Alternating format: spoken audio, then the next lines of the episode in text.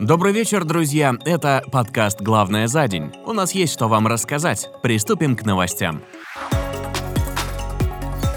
Премьер-министр Великобритании Борис Джонсон заявил о том, что покидает свой пост. Министр финансов Раши Сунак и министр здравоохранения Саджид Джавид подали в отставку во вторник вечером в знак протеста против руководства Джонсона. С тех пор в отставку ушло около 50 высокопоставленных правительственных чиновников. Совсем недавно госсекретарь по безопасности Дамиан Хайнс, министры Северной Ирландии Брэндон Льюис и Уэльса Саймон Харт, бывший союзник Джонсона, министр жилищного строительства Майкл Гоуф, был уволен Джонсоном в среду вечером после того, как ранее призвал к его отставке. Массовое недовольство чиновникам вызваны частыми скандалами в правительстве, связанными с его личностью. Несмотря на это, чиновник заявил, что будет исполнять обязанности до назначения нового премьер-министра. Российские власти уже прокомментировали уход чиновника. Дмитрий Песков сказал, «Джонсон очень любит Российскую Федерацию, мы его тоже».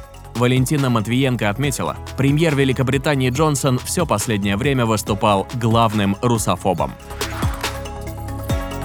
Президент Шри-Ланки попросил Владимира Путина помочь его стране импортировать топливо, поскольку она переживает самый тяжелый экономический кризис с момента обретения независимости от Великобритании в 1948 году. Гатабая Раджапакса сказал, что у него была очень продуктивная беседа с Путиным. Это произошло после того, как министр энергетики Шри-Ланки предупредил на выходных, что в стране скоро может закончиться бензин. В среду сотни людей вышли на улицы столицы Коломбо в знак протеста против правительства. «Я запросил кредитную поддержку для импорта топлива», написал Раджапакса в Твиттере, ссылаясь на свой разговор с российским лидером. Также президент скромно попросил о возобновлении полетов между Москвой и Коломбо после того, как в прошлом месяце российский авиаперевозчик Аэрофлот приостановил полеты. Мы единодушно согласились с тем, что укрепление двухсторонних отношений в таких секторах, как туризм, торговля и культура, имеет первостепенное значение для укрепления дружбы между нашими двумя странами,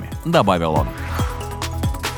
У Илона Маска и топ-менеджера основанной им компании Neuralink в 2021 году тайно родились близнецы, сообщает Business Insider. Издание отмечает, что теперь число известных общественности детей богатейшего человека планеты выросло до 9. У Маска пятеро детей от первого брака с Джастин Уилсон и двое от канадской певицы Граймс.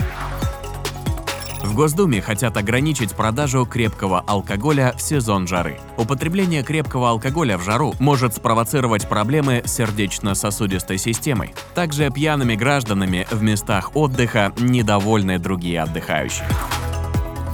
Греция в среду сообщила о первой смерти в стране, связанной с необъяснимым тяжелым острым гепатитом у детей. Согласно пресс-релизу Национальной организации общественного здравоохранения, жертвой стал 13-месячный ребенок.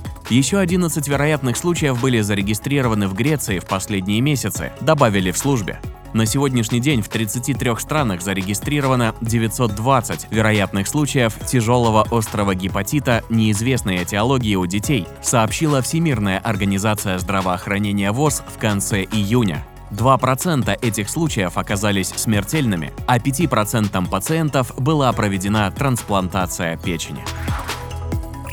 Австралия считает убытки от прошедшего ливня. В нескольких регионах рекорды количества осадков за июль были побиты из-за непрекращающегося ливня, а в некоторых местах субботы выпало больше осадков, чем среднегодовое значение. Частые наводнения вызывают вопросы о том, насколько Австралия готова к суровым погодным явлениям. Федеральный казначей Джим Чалмрес поручил казначейству смоделировать влияние изменения климата на экономику Австралии, возобновив работу, заброшенную в течение почти 10 лет предыдущими консервативными правительствами, сообщила газета Sydney Morning Herald.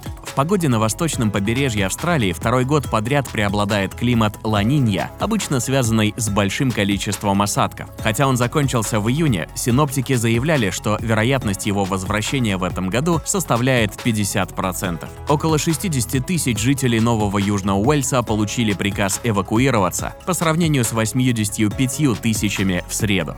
Власти заявили, что более 30 тысяч человек получили разрешение вернуться в дома для оценки ущерба.